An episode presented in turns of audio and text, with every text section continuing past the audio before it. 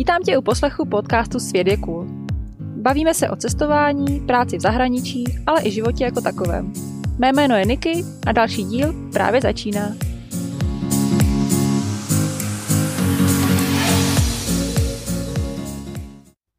Dnes si budu povídat s Market, která žije v Sydney. A ačkoliv tam odjela jen studovat, už má svůj biznis a vypadá to, že se jí domů moc nechce. Budeme se bavit hlavně o tom, jaké byly začátky u protinožců a jak probíhá takové založení vlastní firmy v Austrálii. Tak to nebudeme dále zdržovat a voláme Market.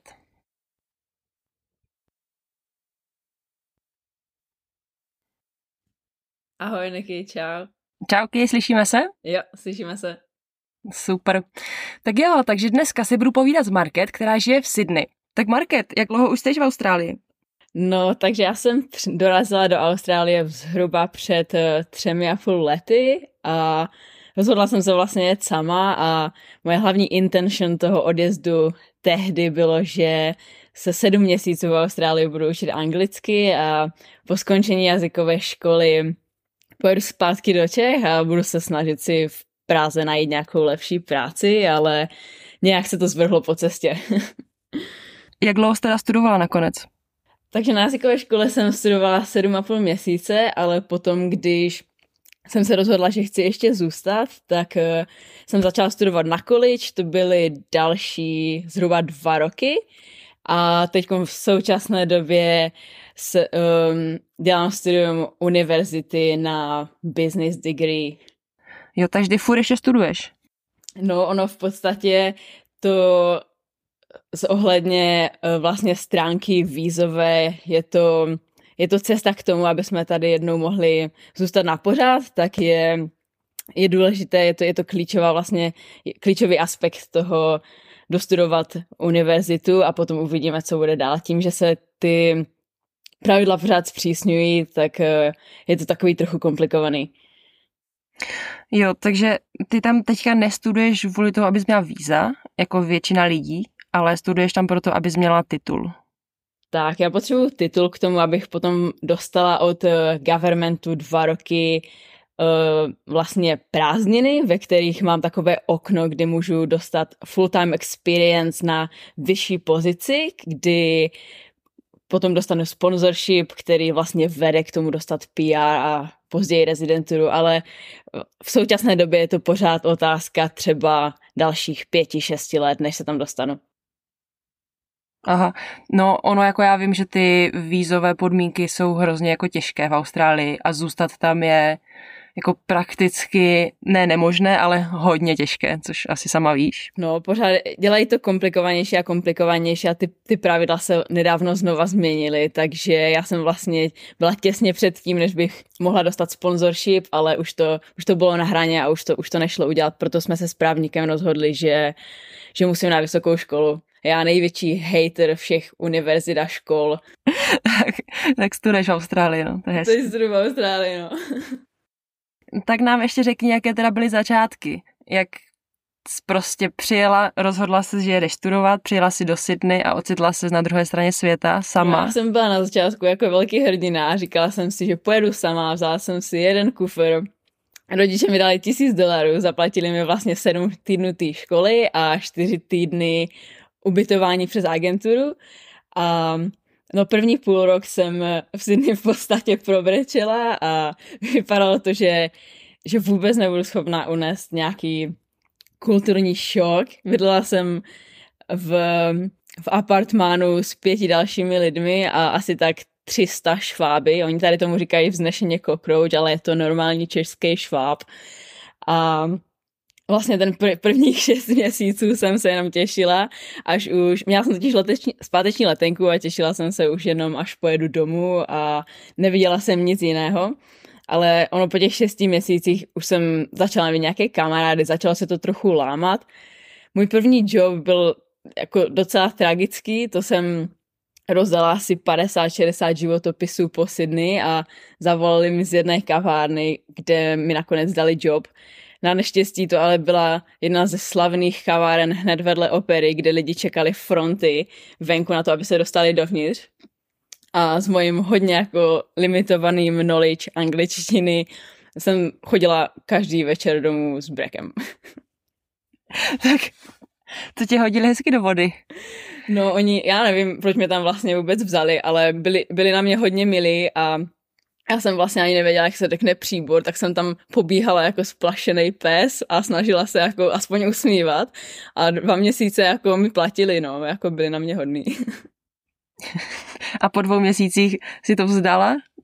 Po dvou měsících já jsem potom jela s kamarádem, to bylo taková hodně random thing, my jsme jeli na výlet ze City uh, na Manly, což je vlastně jiná oblast Sydney kolem pláží a já jsem se v tu chvíli zamilovala do toho místa a věděla jsem, že se chci z, z města přestěhovat a s chodou okolností slovenská cleaningová firma nabízela práci v té oblasti, ve které jsem potřebovala, tak jsem přemluvila v jazykové škole paní ředitelku s Brekem, že, že se tam strašně chci odstěhovat, jestli by mi uh, domluvila překlad a ona nakonec souhlasila, tak jsem se přestěhovala vlastně na pláž a začala pracovat pro slovenskou firmu a to tak trošku už sundalo ten pressure vlastně té jazykové bariéry a věci se začaly obrátit trošku k lepšímu.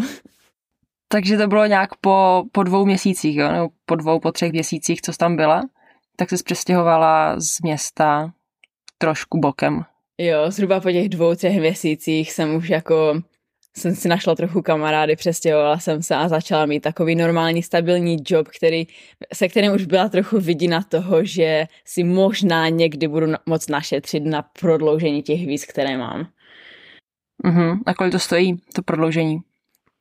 Ono se to každý, každé prodloužení stojí víc a víc. Já si myslím, že to první mě stálo kolem 4000 dolarů, to, které jsem dělala naposledy, stálo kolem 5-6 a to, které bych dělala potom kvůli um, vlastně to sponsorshipu, to už se bavíme někde o nějakých deseti tisících dolarech, s tím, že jakoby jim, pořád musíš jakoby studovat i po dobu toho, že ty více zaplatíš, tak pořád platíš školu, kterou studuješ, kdy na té college se to pohybuje kolem 1500 dolarů za tři měsíci a teď na té univerzitě to už je trochu to už je trochu horší, to už je kolem pěti, sedmi tisíc za trimestr. Uh-huh. A kde na to bereš? No, ono je to savings. savings.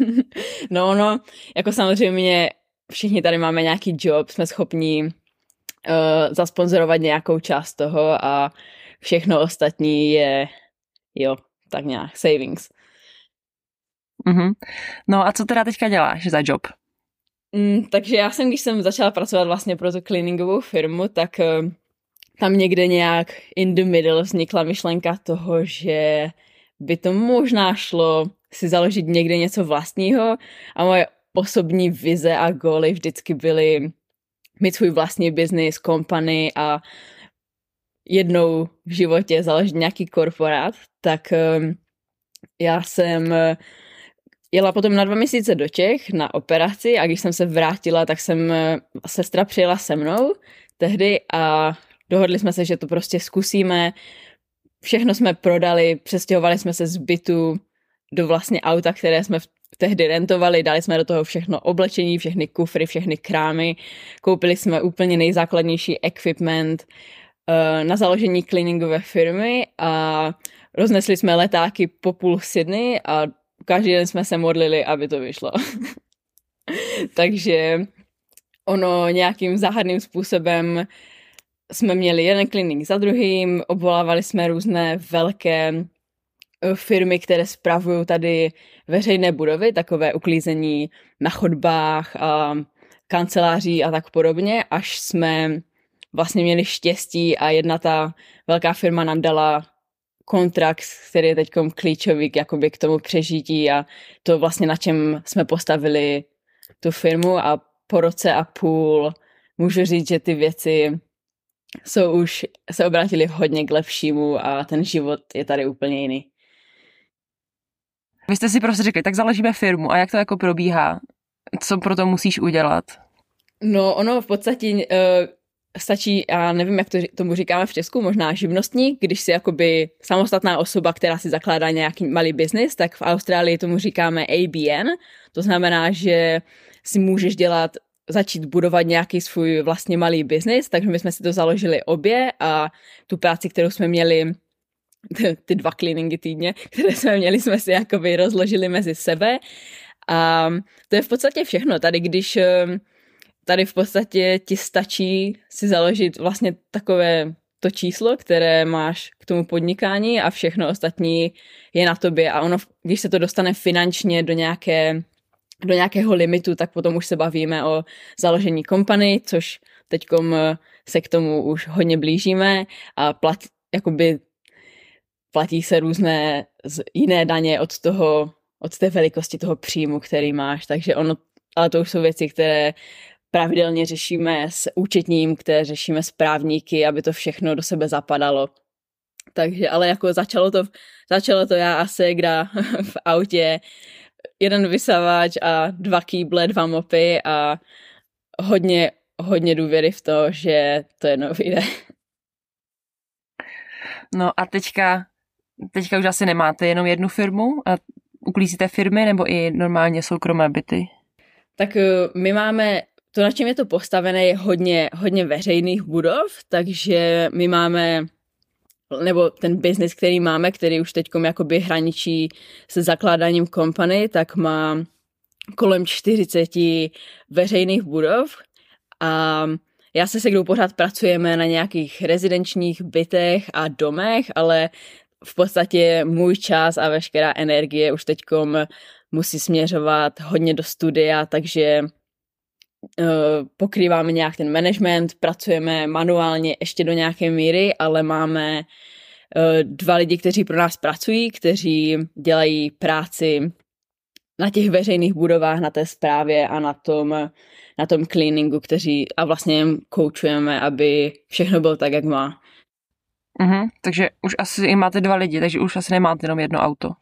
Ne, ne, ne, ne, už, je to, už máme více výsavačů, více aut a oni mají, spolu tvoří vlastně tým, který Oni oba pracují full time a jezdí, jezdí spolu vlastně po těch budovách. Je to, je to založený um, jenom tady local, kde bydlíme. My bydlíme na Divide, což je součástí Northern Beaches, takže uh, ten business uh, funguje tady. Není to ani v City City, není to ani na Easter Suburbs, je to vyloženě tady kolem dokola a oni si jezdí po těch budovách, které máme a, a pracují. mm-hmm. A jestli můžeš říct, nebo jestli to pamatuješ, kolik třeba uh, jste museli investovat úplně na začátku? Úplně na začátku jsme s tím, že když jsme vlastně, když jsme přijeli z Čech, kde já jsem vlastně tam byla dva měsíce, vrátili jsme se tady, Segra přijela se mnou, tak já už jsem měla jedno malé auto, takže to byl základ docela toho všeho, co jsme potřebovali. A potom výdaje na uh, ten základní equipment, řekla bych v podstatě možná 1500 dolarů a to už přeháním, jako tam my jsme si schválně vybrali něco, kdy ten počáteční kapitál bude co nejmenší, aby, aby jsme to nějak zvládli, takže je jako asi kolem těch 1500 dolarů. Mm, tak to je skoro nic, bych řekla. Jo, ono, ono, my jsme i potřebovali něco, k čemu nepotřebuje žádnou velkou knowledge a tím, že já si myslím, že my jako Evropani a Češi jsme naučení být takový tidy a hodně clean a uklízíme si odmala, tak my si myslím, že v tomhle jsme měli dobrý začátek. My jsme měli doma takovou trošku poloviční vojnu, takže v tom jsme měli jako docela dobrou knowledge a co se týká toho vybavení, tak to byla minimální investice, která která vlastně nám vydržela pořád doteď. My pořád ty věci používáme a jenom dokupujeme další a další. Uh-huh. A takhle měla jsi zkušenosti z cleaningové firmy uh, z Austrálie, že jo, protože jsi tam zač- začínala pracovat, takže si věděla asi, jak to trochu chodí, ne? Víš, jako, že to nebyl úplně biznis, jako do, úplně jako random, že prostě pracovala v cleaningové firmě a řekla jsi, tak jo, tak založím si svoji. Jo, to je, to je pravda. Já, já jsem vděčná za, ty, za ten experience v tom, v tom biznisu těch Slováků, pro které jsem pracovala, protože to mi dalo ten základní kámen a ty vědomosti, které jsem potřebovala vědět k tomu, aby jsme to potom mohli ranovat se Segrou sami. takže já jsem dokázala pokryt nějaké základní komunikační věci, co se týká klientů a nabírání vlastně těch zaměstnanců a tak podobně, takže jo, v, tom, v tomhle mi to určitě hodně pomohlo. Hmm. Teďka mi tak napadá otázka, když jsi říkala, že jsi začínala teda v, ve slovenské firmě, eh, jak to máš se stýkáním s lidma? Bavíš se s nějakou českou komunitou, anebo se spíš jakoby vyhýbáš Čechům a bavíš se s místňákama nebo s cizincema? To je dobrá otázka. Já si myslím, jako já osobně to mám tak, že jsem k tomu trochu skeptická se stýkat vlastně s Čechy a Slováky. A to už hlavně proto, že to, proč jsem tady přijela, bylo, že chci být obklopená jinými lidmi, takže já osobně mám limitované kamarády, kteří jsou Češi nebo Slováci. A v podstatě od začátku, co tady jsem, tak eh, spíše si, si dělám kamarády, co se týká Australanů anebo mezinárodních lidí. A vyhovuje mi to tak více. Já, já mám pocit, že, že jakoby do té australské, do té australské komunity patřím a zapadám mnohem lépe než do té české. Aha, to je zvláštní, protože většinou, když se bavím s lidma, tak uh, oni ať jako by chcou nebo nechcou, vždycky se nějak dostanou do té české komunity a právě, že si spíš jako víc rozumí s těma krajanama, tak to je takové zvláštní.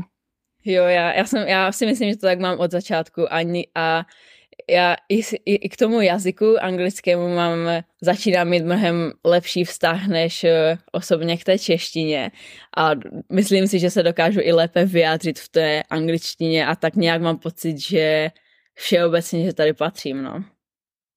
Tak to je hezký, tak se znašla. A když se teda, když se teda bavíme o té angličtině, tak s jakou úrovní angličtiny si odjížděla? No já jsem myslela, že jsem na tom, když jsem odjížděla z Čech, tak jsem si říkala, že jsem na tom jako dobře, že to bude super. A pak když jsem vylezla z letadla a tak jsem zjistila, že to takové horké asi nebude. A já jsem odmaturovala z angličtiny na Gimplu v Čechách, ale můžu říct, že jsem nějakou základní konverzaci zvládla, ale tím, že ten akcent a ti lidi jsou tady úplně multikulty, tak jsem byla, byla jsem ztracená. První půl rok jsem byla ztracená a musela jsem um, začínat v podstatě od nuly. Ale já můžu říct, že jako jednu z malých věcí na jazyky mám docela docela dobrou adaptaci, takže já si ani nemyslím, že jsem toho moc nastudovala v té škole, ale když jsem chodila s lidma ven a bavili jsme se mezi sebou v práci, tak jsem docela rychle se na to adaptovala a ty věci jsem se naučila, takže... Po jak dlouhé době teda si myslíš, že měla tu angličtinu na takové úrovni, že si říkala jako jo, dobrý, už se prostě domluvím a nemusím se bát takhle začít se bavit s někým třeba na ulici, že bych měla strach, že mu nebudu rozumět nebo že nebudu vědět, co mám říct. Já si myslím, že po těch šesti měsících jsem začala mluvit plynule a, a rozumět těm lidem a tě, tomu australskému akcentu natolik, abych si vyřídila všechno, co jsem potřebovala. Ale, ale po tom roce zhruba jsem začala jako mít ten jazyk na úrovni, že už to bylo i na nějakou hlubší konverzaci, než jakože hey, how are you, where are you from? Kdybys mohla srovnat život v Česku a, a v Sydney, anebo ty lidi třeba, když jsi říkala, že si víc rozumí s těma Australanama, tak uh, proč myslíš, proč to tak je, nebo jaký, jaký jsou? Já si myslím, že pro mě osobně má Austrálie um, trošku větší freedom v tom, že tady můžeme být tím, kým opravdu jsme. A to možná, možná je to jenom domněnka tím, že se tady mě nikdo nezná, že sousedka mě nezná a tak dále, ale uh, mám pocit, že lidé kolem mě se nestarají o to, kdo jsem, co jsem, nestarají se do soukromých věcí. A tím, že Austrálie je hodně multikulturní, tak um, tady každá specifická osobnost je, řekla bych, vítána a je akceptována. A tím, že já jsem měla vlastně v Austrálii zhruba po půl roce tady svoji coming out gay story, tak to pro mě bylo mnohem více komfortní, než eh, si myslím, že by to bylo pro mě v Čechách. Takže to je jedna z věcí, kterou uh, mám pocit, že uh, má Austrálie výhodu a ta, tak dokola ten jejich um, lifestyle, řekla bych, takový sportovní. Lidi v každém věku tady cvičí, chodí ven, socializují se i třeba lidi, kteří jsou ve věku mé babičky, která už by normálně ven na pláž cvičit asi nešla. A, a počasí je tady dost super. ono já si myslím, že to i ovlivňuje hodně ty nálady těch lidí, že když tady 90% z toho roku svítí slunce, tak uh, ti lidi prostě chodí, usmívají se a myslím si, že overall jsou, jsou mnohem více happy, než jsme my Češi, když tam máme půl roku zimu. Mm, to jsem taky chtěla říct, no, že se to dost odvíjí od toho počasí, jakou mají lidi náladu a tak. To si řekla za mě. Já nevím, jak to máte na Zélandu, ale my, já si myslím, že tady jako ta, ta, ta osobnost těch lidí se hodně odvíjí. Ale na Zélandu je furt zima, to jako... to je fakt, my tady vlastně zimu neznáme. jako mě je na Zelandu furt zima. Takže jestli se moje nálada má ovliv, uh, odvíjet od počasí, tak uh, moje nálada je pořád na bodě mrazu. ne, ale když jsi nakousla ten coming out, chceš nám k tomu něco říct? Doteď si myslím, že uh, 80% lidí o tom nevědělo, tak uh, můžeme jim to říct. já, jsem, já si myslím, že to vždycky tak nějak bylo inside of me, ale v Čechách myslím si, že jsem byla vždycky, že pro mě vždycky byly přitažlivé holky více než kluci, ale v Čechách to bylo těžký. Neznala jsem v podstatě, kromě tebe, a to jsme se viděli jednou. a to jsme se viděli v Sydney, ne snad? a my se, ještě jsme se viděli jednou v Čechách, to si pamatuju. U Kamčína Silvestra, to byla, myslím, jediná moje taková událost, kde jsem kolem sebe měla asi takovou gay komunitu, protože jste s Hančou přišli. A potom, když jsem přijela sem, tak uh, už jsem cítila, že to jako začíná být silnější a silnější. A dopadlo to vlastně tak, že paní učitelka, která mě byla strašně, strašně hezká, bylo jí 28 a, a tak to nějak všechno začalo, no, to byl asi můj první gay vztah ever a od té doby už se to vezlo. Takže ty jsi prostě přijela do Austrálie a zbadla si svoji učitelku angličtiny. No, tak nějak. O tomhle jsme se měli bavit. A vlastně to mi nejvíc pomohlo v té angličtině, no, když teď nad tím tak přemýšlím. Jo, a to se říká, že jo, že když se chceš naučit anglicky, tak si musíš prostě namrknout nějakýho partnera. No, ona ještě byla na, na půl vlastně američanka, na půl australanka, takže jsem všechny akcenty zvládala v podstatě hned a ona, ona přesně věděla, vlastně jaký můj limit té angličtiny je, takže ona, když se mnou komunikovala, tak ona když věděla, že tam přidává slovo, které já neznám, což dělala záměrně, tak za každým tím slovem pokračovala vysvětlováním toho slova. Teď ty jsi měla takové soukromé lekce, prostě 24-7, že jo? no, to bylo dobrý, no. Ještě, aby se nenaučila anglicky, že jo? Rada pro lidi, kteří se chcou naučit anglicky, odejte do ciziny, nabrkněte si nějakýho ideálně učitele angličtiny a za půl roku prostě jste v pohodě. No, to, to si myslím, že je jako nejlepší cesta. Ono, kamarádi tomu taky pomůžou, ale když je tam ten, ta, ten partner, ta partnerka, se kterýma trávíš většinu toho času a musíte se prostě dorozumět. Jestli si chcete povídat více než o počasí, tak ty věci se musíš naučit, tak to je určitě nejlepší způsob, jak to udělat. Uh-huh. A když jsme teda ještě u toho učení, tak uh, ještě nějaký typy, kromě toho, že si nabalíš nějakýho anglána? Jako víš co, psala jsi prostě slovíčka, nebo ti to prostě zůstalo v hlavě jen tak?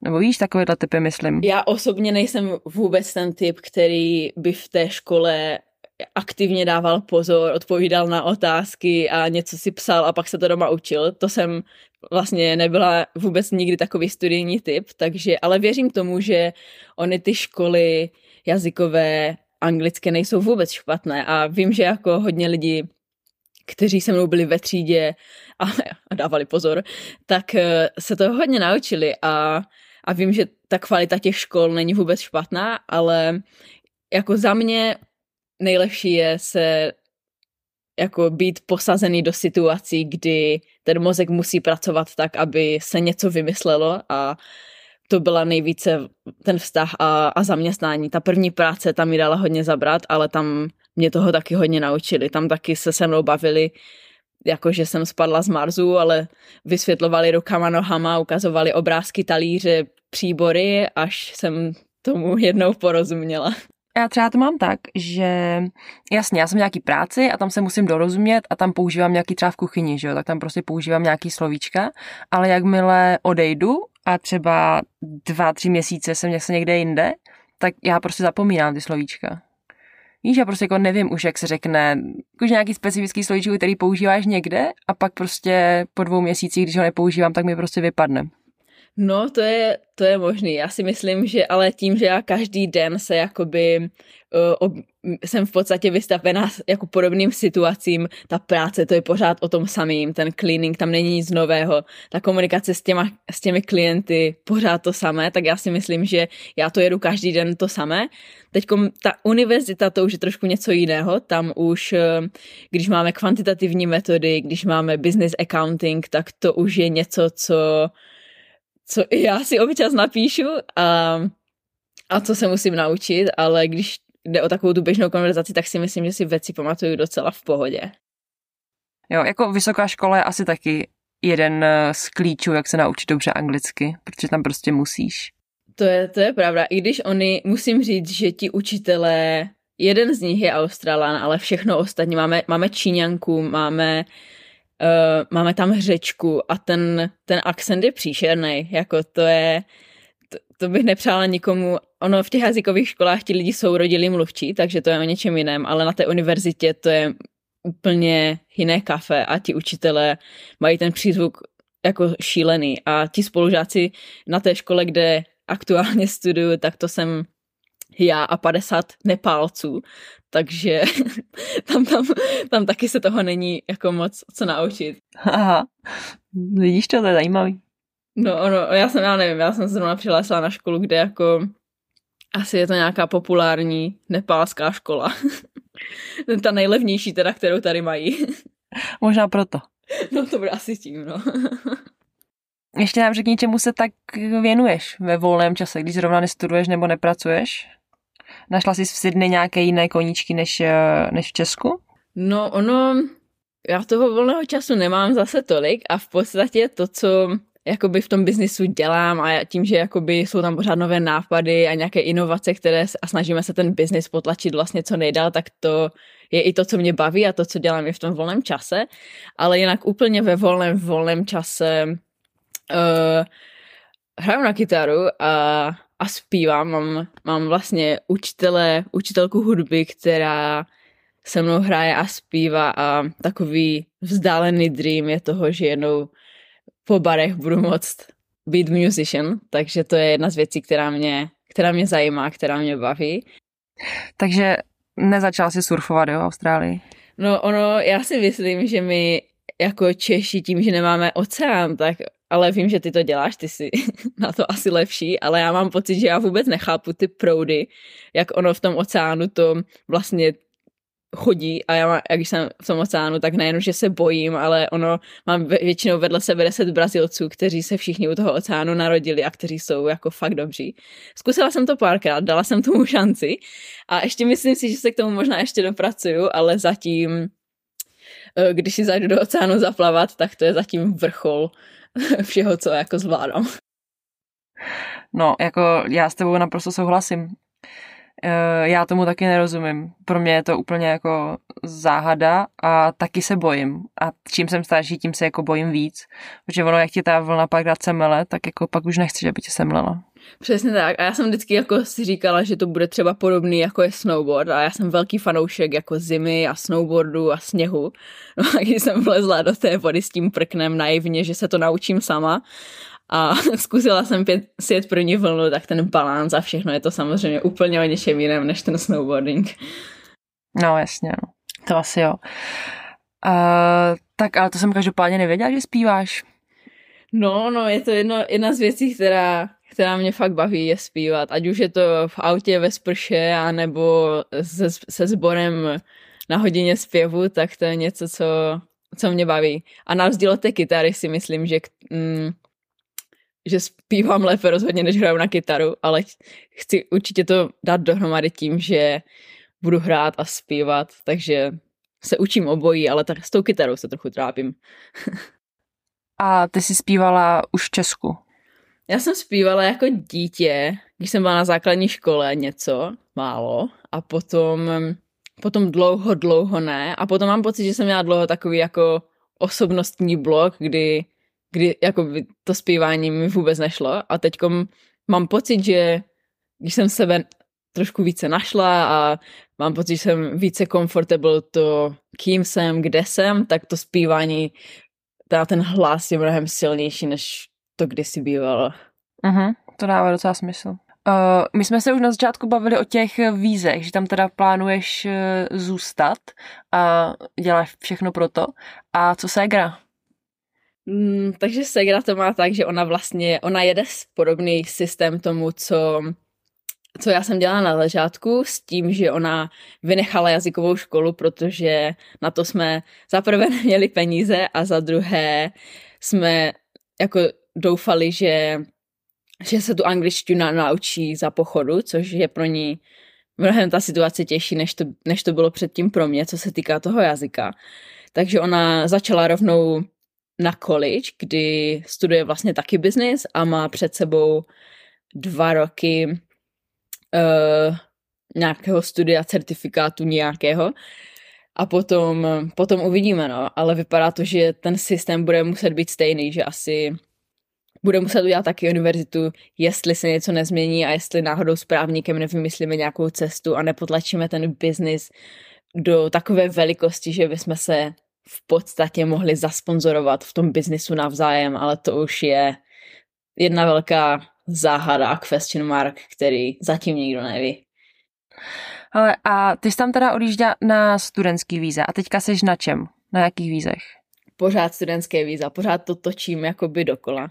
A ono jako, když na to člověk, když to má čím zaplatit a chce tady zůstat, tak ono to můžeš točit, ty studentské víza, několik let, než uh, vymyslíš něco nového. Ale já jsem v podstatě working holiday ani nezvažovala, protože já jsem vždycky měla strach z toho, že že, tady bu- že se mi zalíbí, což jsem trochu tušila a že budu po roce muset řešit, co vlastně se sebou udělám.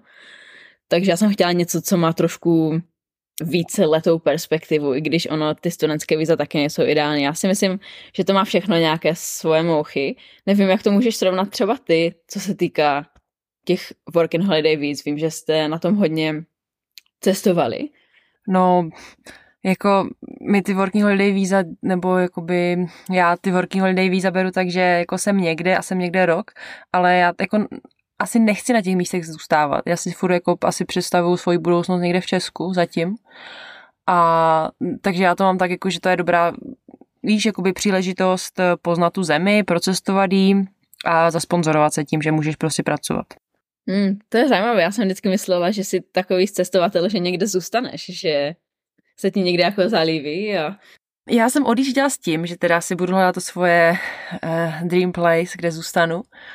A, ale pořád ho jako nenacházím, no, takže jako ještě třeba před půl rokem jsem uh, fakt si viděla zpátky v Česku a že si prostě pořídím nějakou malou cabin a pořídím si psa a tak. No a teďka se trošku plány mění a do Česka se mi samotný úplně nechce zpátky, takže teďka jako plánuju kam, kam dál, no. Teďka se, se to právě jako otáčí, no. Jako já jsem víš, já jsem takový jako pocit, že si chci někde už usadit, ale teďka se mám pocit, že když se nemám s kým usazovat, tak uh, se jako nechci usazovat sama. a můžu se tě zeptat, jestli eh, jak dlouho jsi nebyla v Čechách a když jsi tam byla, jaké jsou tvoje pocity, jakoby srovnání toho být v zahraničí a v Čechách, protože pro mě to bylo, já jsem zvažovala žít v Česku do té doby, než jsem z Austrálie poprvé odjela na prázdniny do Čech, kdy se to zlomilo a věděla jsem, že už se tam nechci vrátit. Nebo ne, že nechci vrátit, ale že tam dlouhodobě nechci žít. Hmm, jako uh, já jsem byla v Česku naposledy, teď je to roka půl třeba. A jako my jsme tam byli od té doby, co jsme odjeli před asi třemi lety, tak jsme tam byli dvakrát, na vždycky na dva týdny. Poprvé to bylo jako ještě OK docela, že Jenže to je takový, že tam jedeš na dva týdny, takže si tam připadáš prostě jako na návštěvě. Víš, jako, že prostě já bydlím prostě u našich na gauči, nebo bydlím prostě v Praze u kamarádky na gauči a jediný, co dělám, tak jako vidím ty lidi, který jsem neviděla a říkám jim ten stejný příběh, co jsem dělala poslední rok.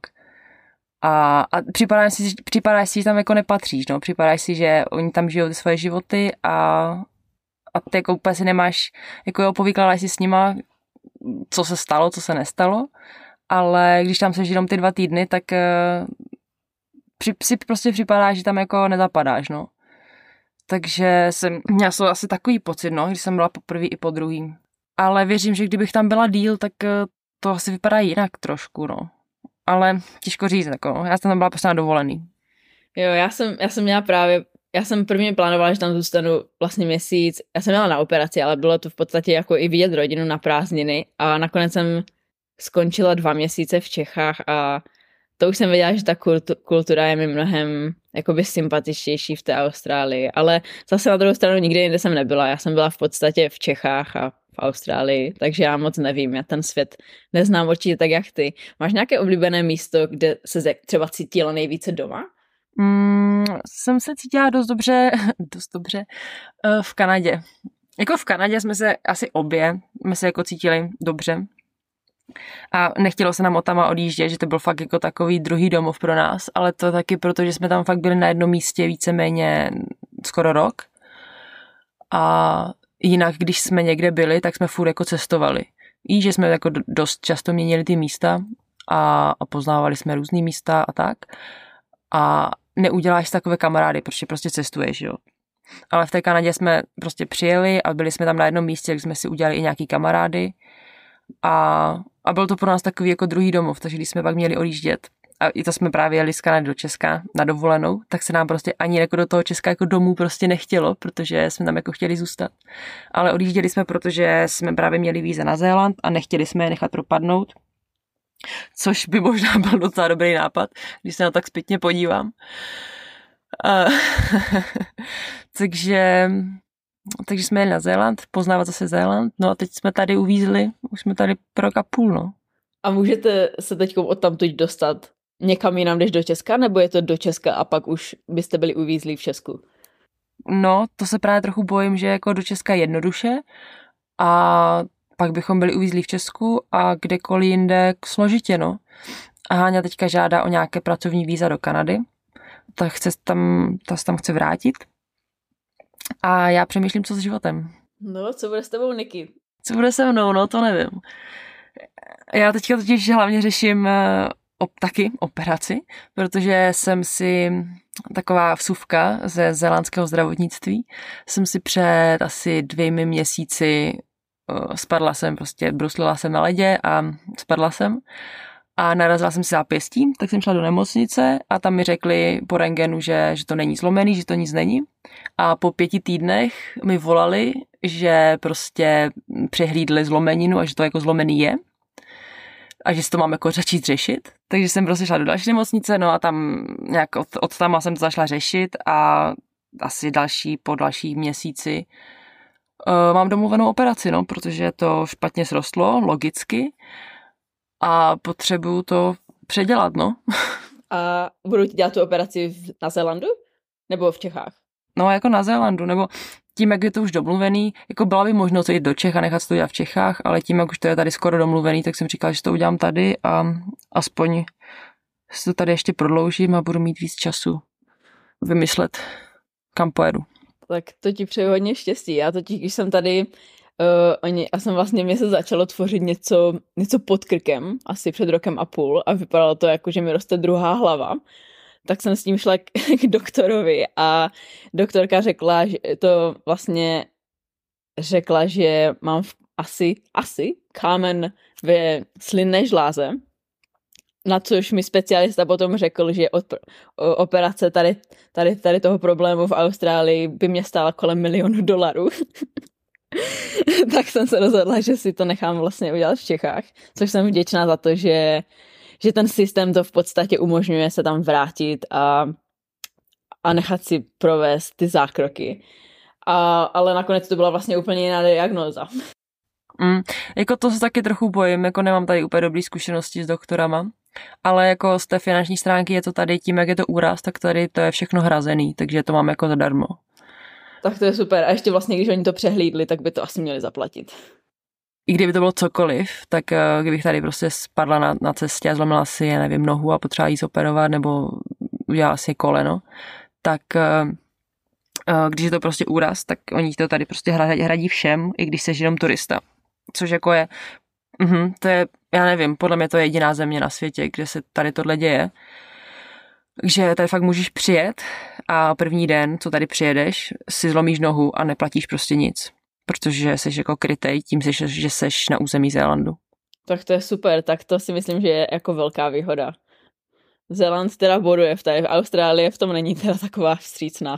Tady jako platíme úplně za všechno. Kromě takové té praktické navštěvy lékaře, kdy máš třeba chřipku a chceš si vyzvednout antibiotika, tak to, když si je, jako najdeš tu správnou kliniku, kterou tvoje um, pojišťovna podporuje, což je úplně taky zdlouhavý proces telefonátu, tak, um, tak takové základní věci ti to, ti to hradí, ale všechno ostatní, všechny testy, všechny, všechny léky a nedej bože něco horšího, jako je zubář, zlomenina a tak podobně, to je, ty částky jsou jako crazy, no.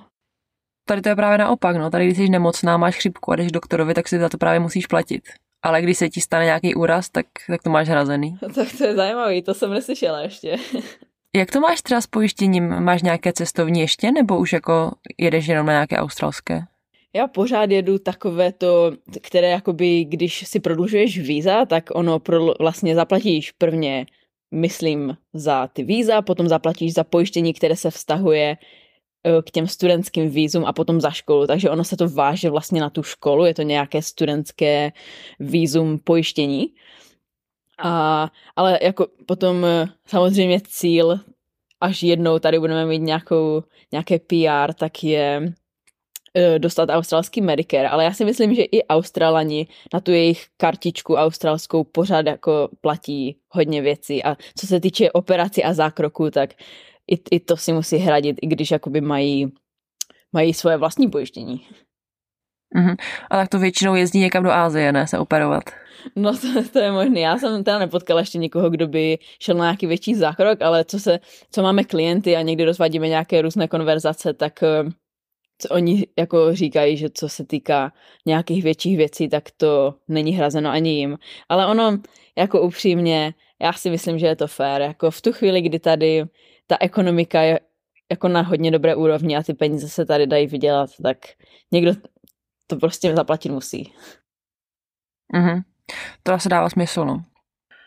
Tak jo, o čem jsme ještě chcem bavit? V podstatě já se tě asi na nic ptát nemůžu.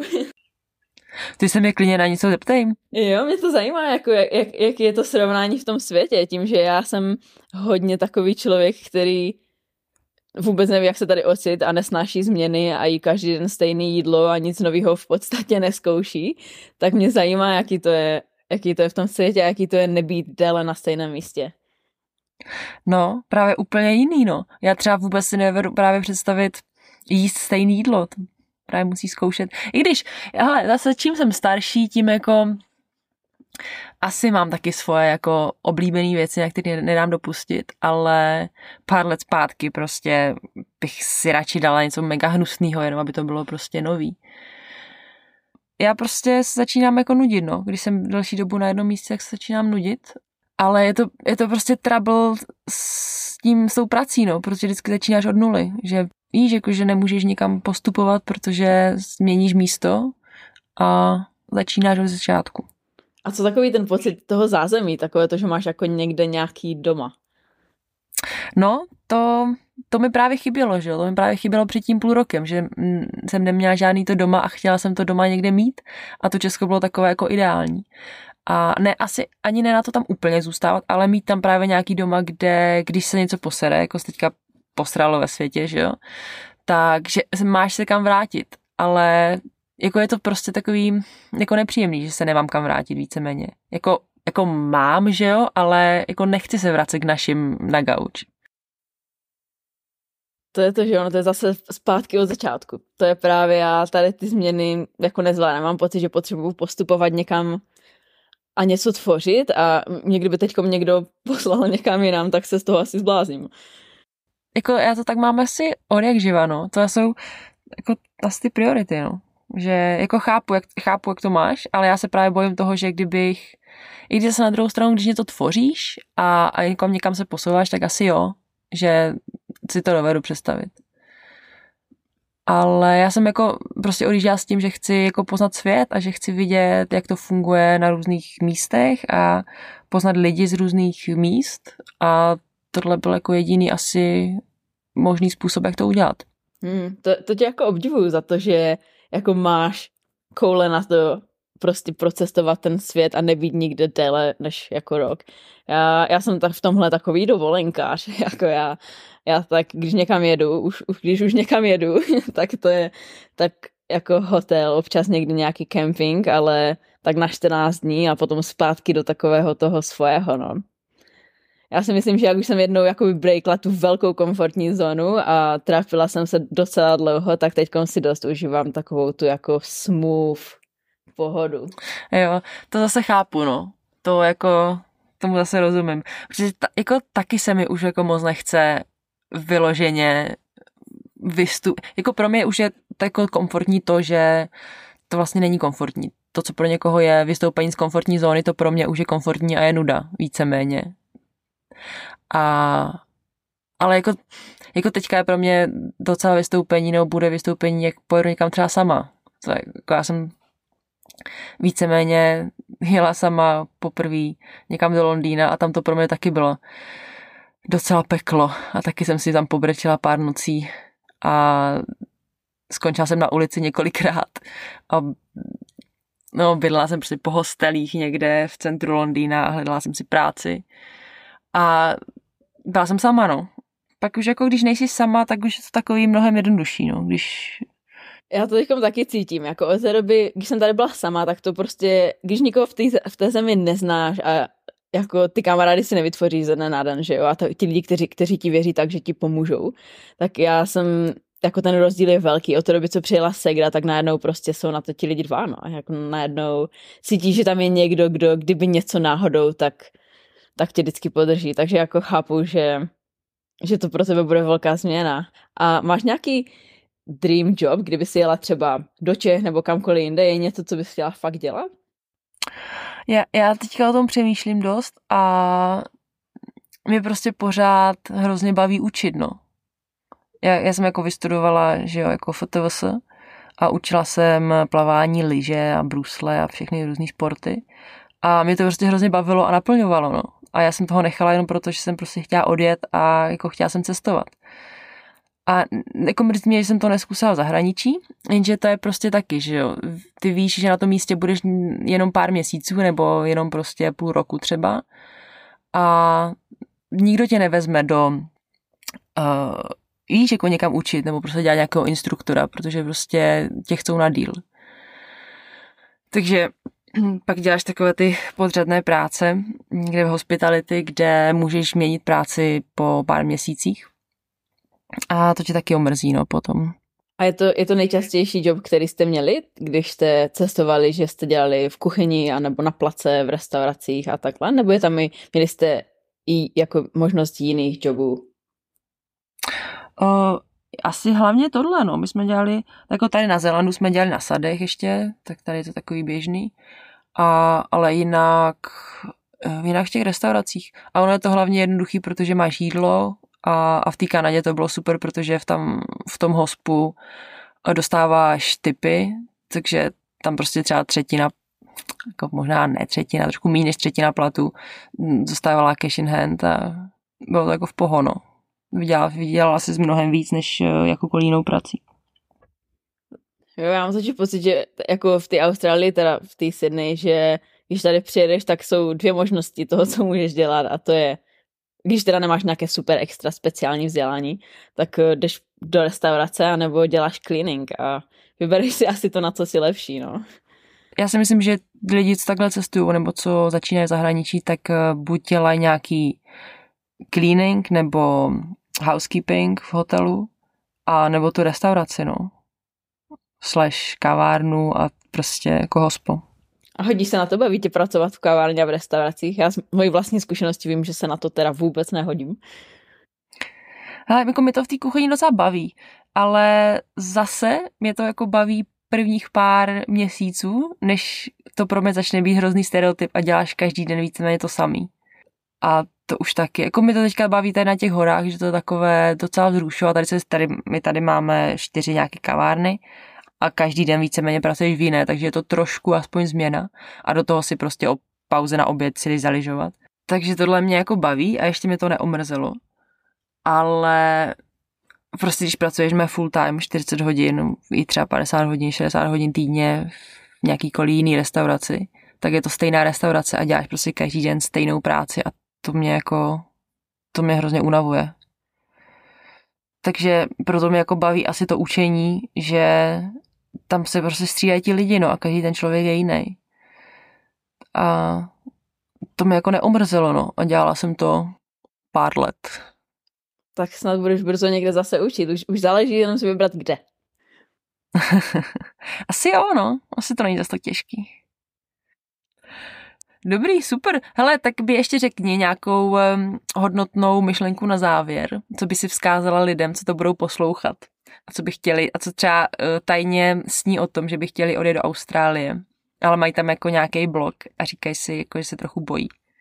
Co bys jim vzkázala? Mm, já bych jim určitě vzkázala, ať, ať přejdou všechny strachy, ať neváhají a ať se do toho pustí, ať to berou den za dnem a překonávají ty, ty fears, které mají a protože to určitě stojí za to. On, je to těžké, je to náročné, ale v závěru to za to stojí a ty možnosti jsou nekonečné, takže myslím si, že kdo nad tím uvažuje, že by někam jel a pořád nad tím váha, tak by určitě měl jet. Mm. Já vždycky říkám, jakmile nad něčím už uvažuješ, tak to prostě už musíš udělat, protože když, když to neuděláš, tak toho budeš za prvé litovat a za druhé, co máš, co můžeš ztratit tím, že to uděláš, jakoby. Já si vždycky říkám, že co nejhoršího se mi může stát. Když prostě něco zmastím, něco nevyjde, tak se akorát naučím z toho, eh, z toho, co se posralo. A když eh, prostě nejhorší, co se může stát, tak je třeba, že zítra umřu a smrti jsem se nikdy nebála, takže jsem v pohodě. Co se může nejhoršího stát? No, maximálně se jako člověk bude mít nějaký zkušenosti z toho. A vždycky, když něco nevíde, tak jako je to vždycky je to zkušenost. Ať už to je cokoliv. tak jo, tak to tady necháme. Já ti moc děkuju, že jsi na mě udělala čas. Bylo to velice zajímavé a poutavé povídání. Já děkuju, já děkuju za pozvání a jo, super, doufám, že se uvidíme brzo. No, to já taky. Hele, a ještě nám to řekni, kde tě lidi můžou vidět a sledovat tvoji cestu Austrálii.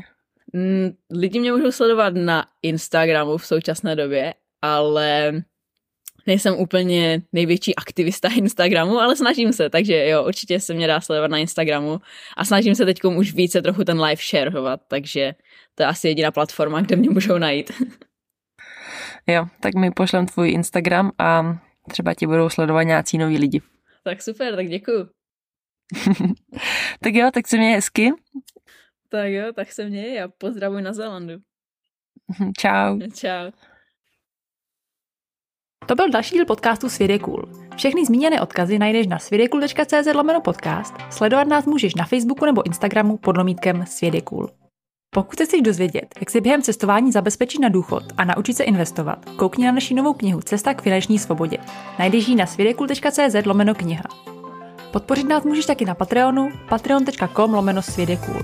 Největší podporu ale vyjádříš, když jakoukoliv epizodu přezdílíš na svých sociálních sítích a dáš nám hodnocení tam, kde posloucháš podcasty. Každé pozitivní hodnocení dostane podcast mezi víc lidí a může tak inspirovat dalšího člověka. A pokud i ty žiješ neobyčejným životem, neboj se mě kontaktovat a další díl může být právě o tobě. To už je ode mě všechno, přeju hezký den a u dalšího dílu naslyšenou.